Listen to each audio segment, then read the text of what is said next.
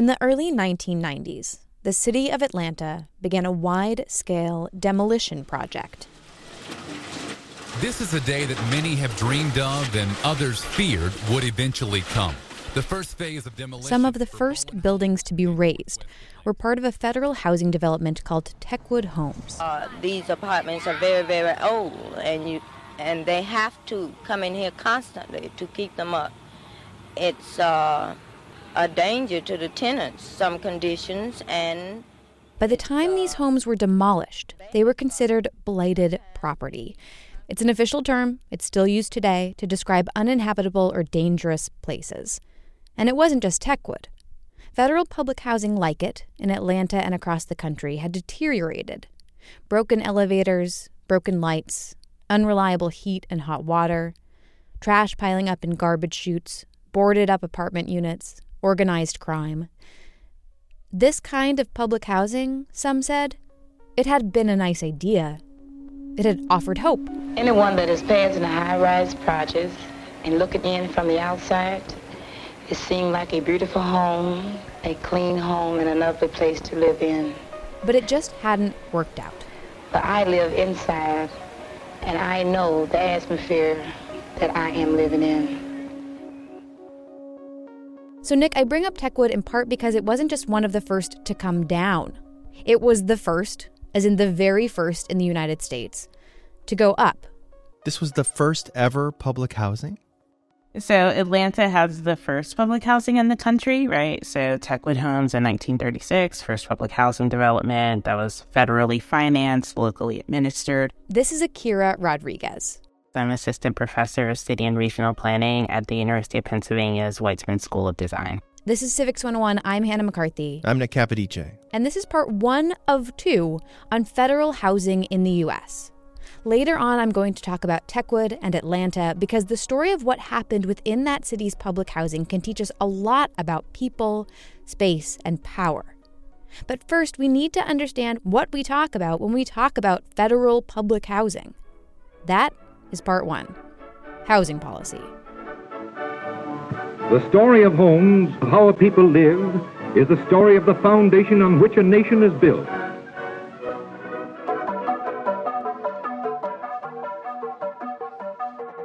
Very quickly, Hannah, can we just define what public housing is? Yes, yeah, so public housing to me is housing that is subsidized by the government. And so that is a very broad definition and kind of includes all housing, which is the point. To me, it should be like all housing is actually public housing. Hold on.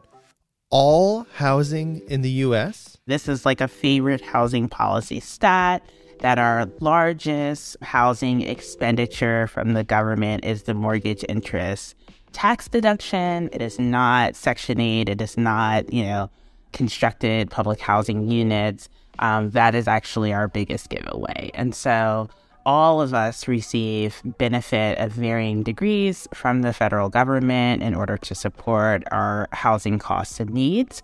And it really is the stigma, particularly the racialized and gendered stigma of public housing as we think of it, the tall buildings, the empty lots, that it, it sort of has this negative connotation. But we all live in public housing. So when we say subsidized housing in America, the typical association is with very low income renters who qualify for government subsidized housing units or housing assistance vouchers from the government. But what Akira is saying is that the biggest subsidy is in mortgages for private homes. Anyway, for this episode, when we talk about public housing, we're talking about that last category that Akira described constructed public housing units, apartments and homes that the U.S. government financed the construction and provided for the management of. The federal government first got involved in housing in the New Deal it first got involved uh, with the creation of the first public housing in this country.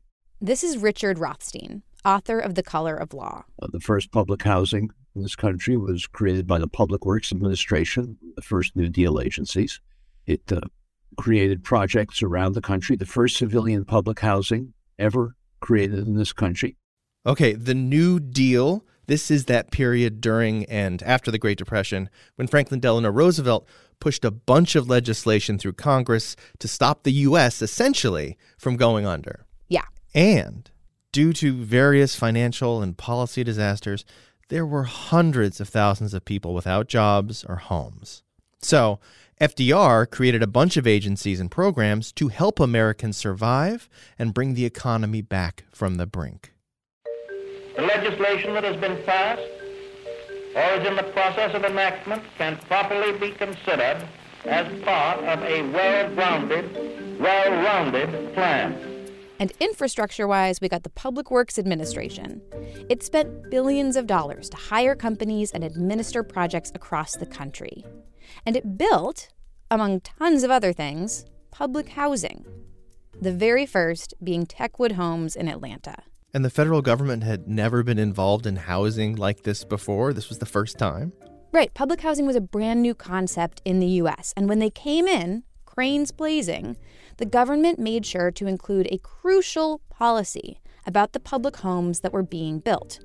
Here's Akira again. Public housing starts off as a segregated program.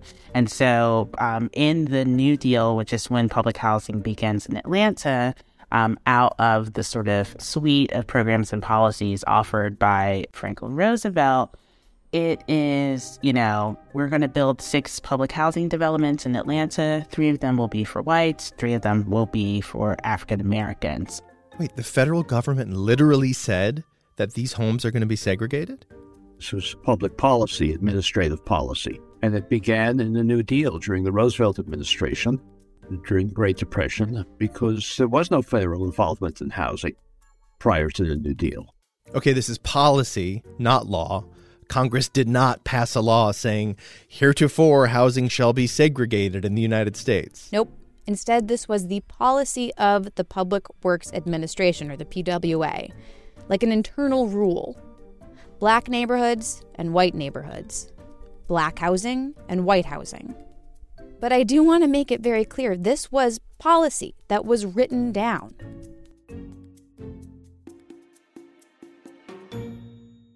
So this wasn't de facto segregation. This wasn't some sort of off the books way that people simply behaved due to bigotry and racism. This was how the PWA operated. It was the federal government actively segregating people. Bureaucrats deciding what housing of this kind should look like. It's just that housing of this kind hadn't existed before. So there was no opportunity for the federal government to impose uh, segregation. There were many efforts at the local level and state levels to do it. And with the creation of the first public housing in this country, everywhere it created it, it segregated it, creating separate projects for African Americans, separate projects for whites, frequently uh, segregating neighborhoods that hadn't previously been segregated. As in, the PWA wasn't just building segregated housing units, it was also segregating neighborhoods that had not been segregated before. In some cases, the PWA would look at an integrated neighborhood and just designate it like, this is now a black neighborhood or this is now a white neighborhood. And then they would demolish the existing neighborhood and build an either all black or all white public housing development. But Hannah, how did the federal government justify this? In 1934, uh, the Federal Housing Administration was established. All right, we're going to do a quick zoom out here to figure out what happened. Are you with me? Let's go. Part of the New Deal was to establish public housing. Another part of the New Deal was to help people buy homes. A big part of the financial system collapse during the Great Depression is that people were defaulting on their mortgages left and right the government passed the Federal Housing Act and created the Federal Housing Administration. Now, the FHA made a couple of things happen. For one thing, it changed the terms of mortgages. You could make smaller payments over a longer period of time. And so they leave, reluctantly it seems, for they both would like to have this place for their very own. Too bad they can't afford it. Ah, but maybe they can. For according to this sign, they can buy this house with monthly payments that are less than they now spend for rent. For another, the FHA would insure mortgages. Basically, even if someone did default, as in not pay their mortgage, the federal government would have the mortgage lenders back, essentially protecting banks and other financial institutions so we didn't end up in another financial mess all over again. That's right. But they'd only insure mortgages in certain neighborhoods. It imposed a uh, program of excluding African Americans from neighborhoods where it was issuing mortgages or guaranteeing mortgages, rather, insuring mortgages, or where it was financing developers to build suburbs. Nick, you asked for a justification for all of this, and there is one. It is on the books and everything. That's coming up right after this break. But before we go, I just want to remind everyone it's tough to take something like public housing or an amendment or a foundational document and cram it into one digestible episode. We do our best. And it's the job of our very patient executive producer to just take out the stuff that's a bit extraneous.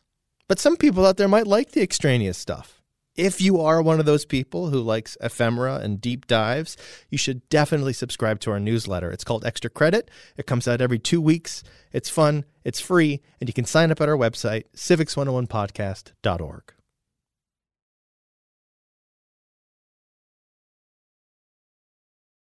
We're back. This is Civics 101, and this is part one of a two parter on federal public housing. Part one policy. How did the United States government approach housing once it finally got itself involved? And before the break, Hannah, you were telling me that the government had a reason, it had a justification for excluding black Americans from the housing assistance it was providing to white Americans. And so I want to know what exactly was that justification? Well, the justification here, the reasoning behind generally not granting black Americans these insured mortgages and new affordable homes was that black owned homes were thought to bring down the value of homes around them. And that black owned homes, because of that, were not the kind of thing that the federal government was generally going to insure. This becomes glaringly clear when developers start building the suburbs. The Federal Housing Administration began to finance developers to build subdivisions in suburban areas. This really ramped up after World War II when millions of returning war veterans were coming home, needing housing. The only way they could do it was by going to the Federal Housing Administration and then the Veterans Administration. And uh, both of those agencies required as a condition of their issuing bank guarantees for the loans that these developers needed to build the subdivisions as a condition that they never sell a home to an African American.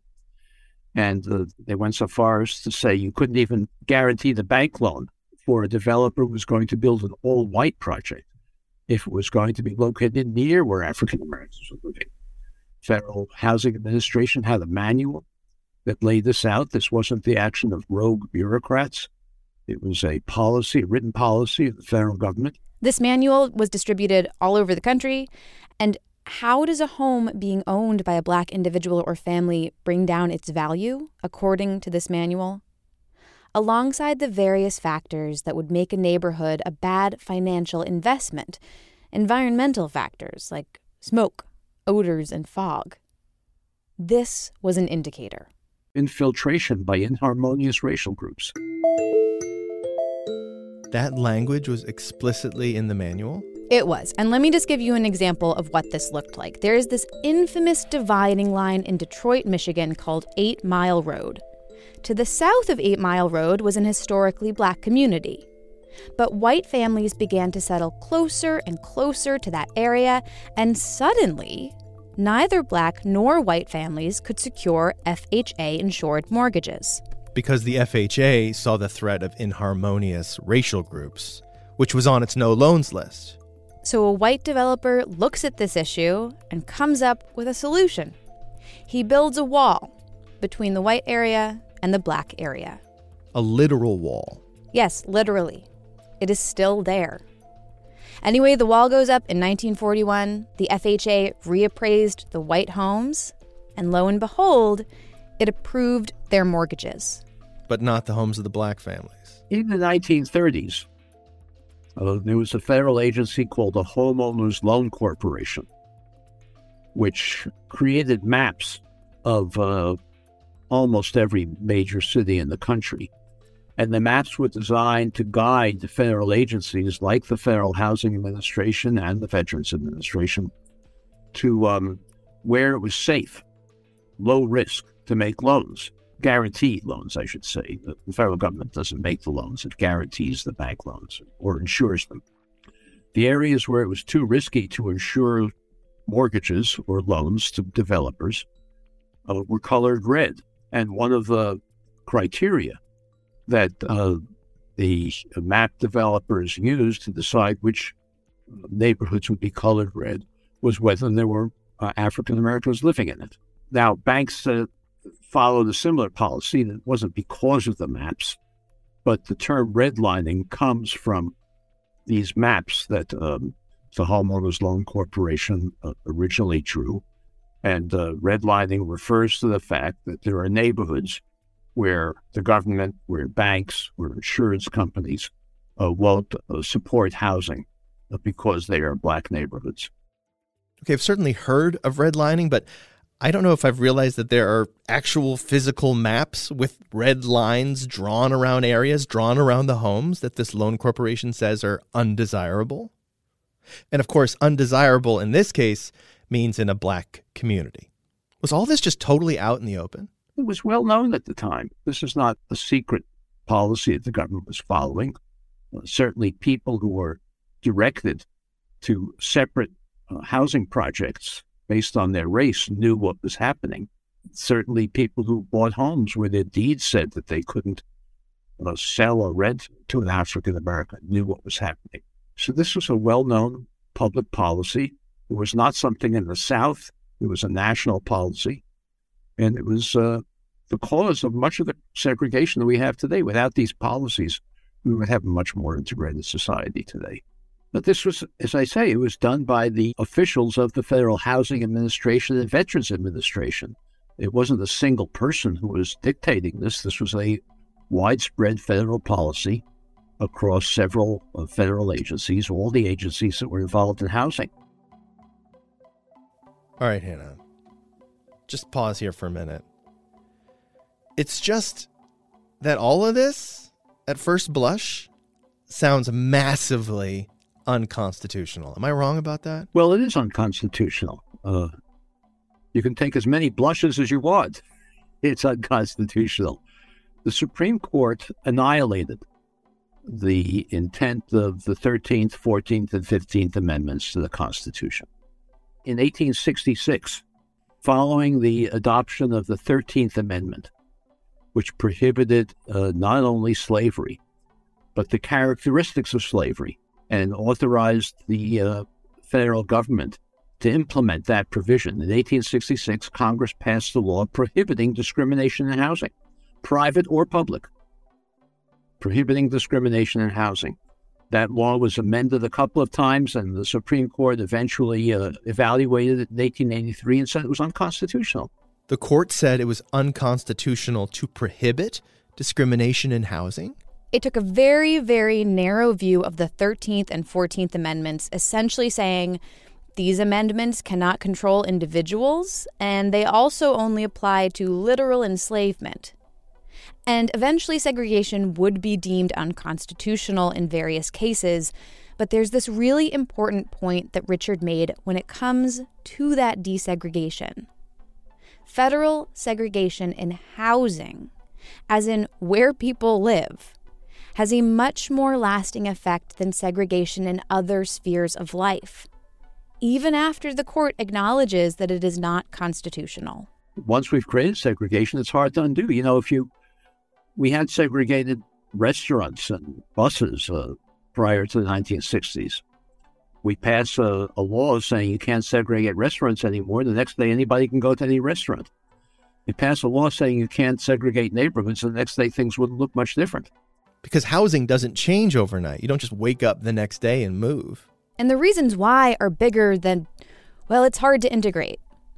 When we segregated housing and who was allowed to have certain kinds of housing, the United States profoundly affected housing access for generations.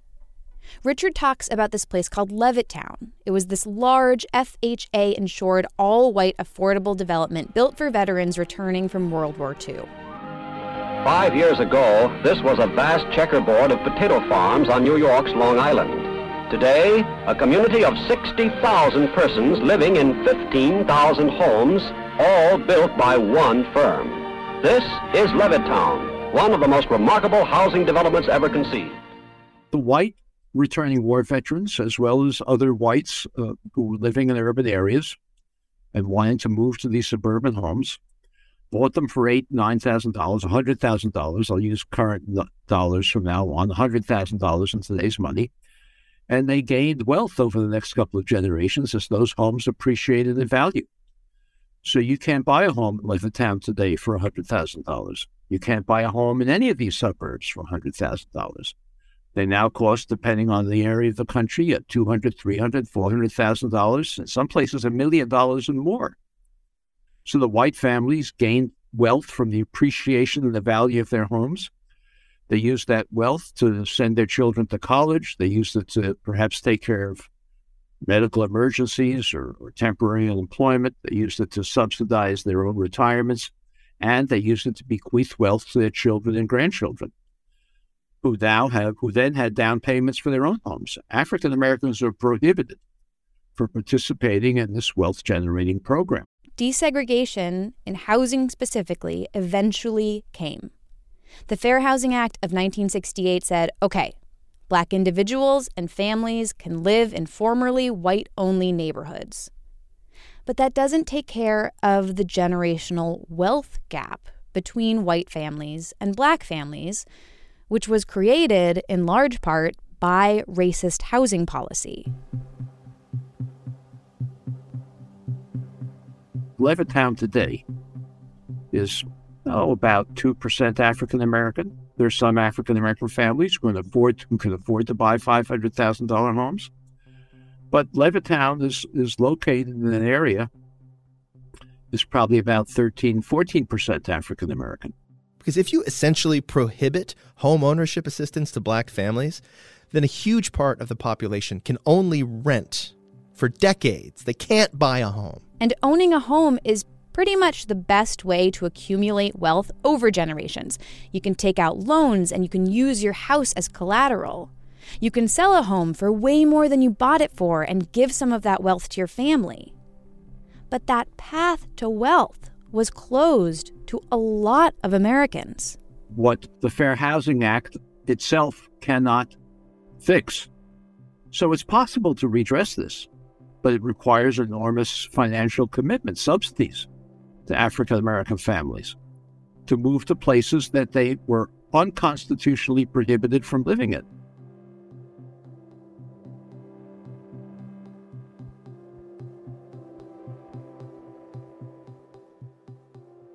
Okay, so Nick, that is the big picture. When we talk about federal housing policy in the United States, when we talk about who got help and what kind and how, we need to understand that the process was steeped in racist segregationist policy. And that policy made home ownership more difficult for black Americans as it made it easier for white Americans.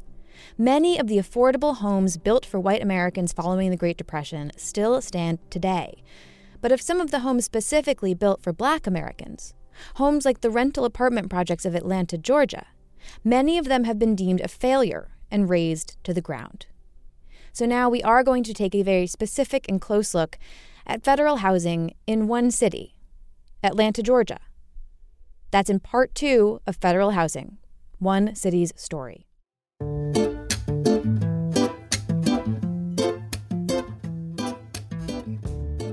This episode was produced by me, Hannah McCarthy, with help from Nick Capodice. Christina Phillips is our senior producer, Jackie Fulton is our producer, and Rebecca Lavoie is our executive producer. Music in this episode by Anna Moya, Xylo-Ziko, Ketsa, Arthur Benson, and Rocket Jr. You can listen to part two on federal housing in the United States, as well as the entirety of the rest of our catalog at civics101podcast.org, where you will also find a bunch of other resources. Civics 101 is a production of NHPR, New Hampshire Public Radio.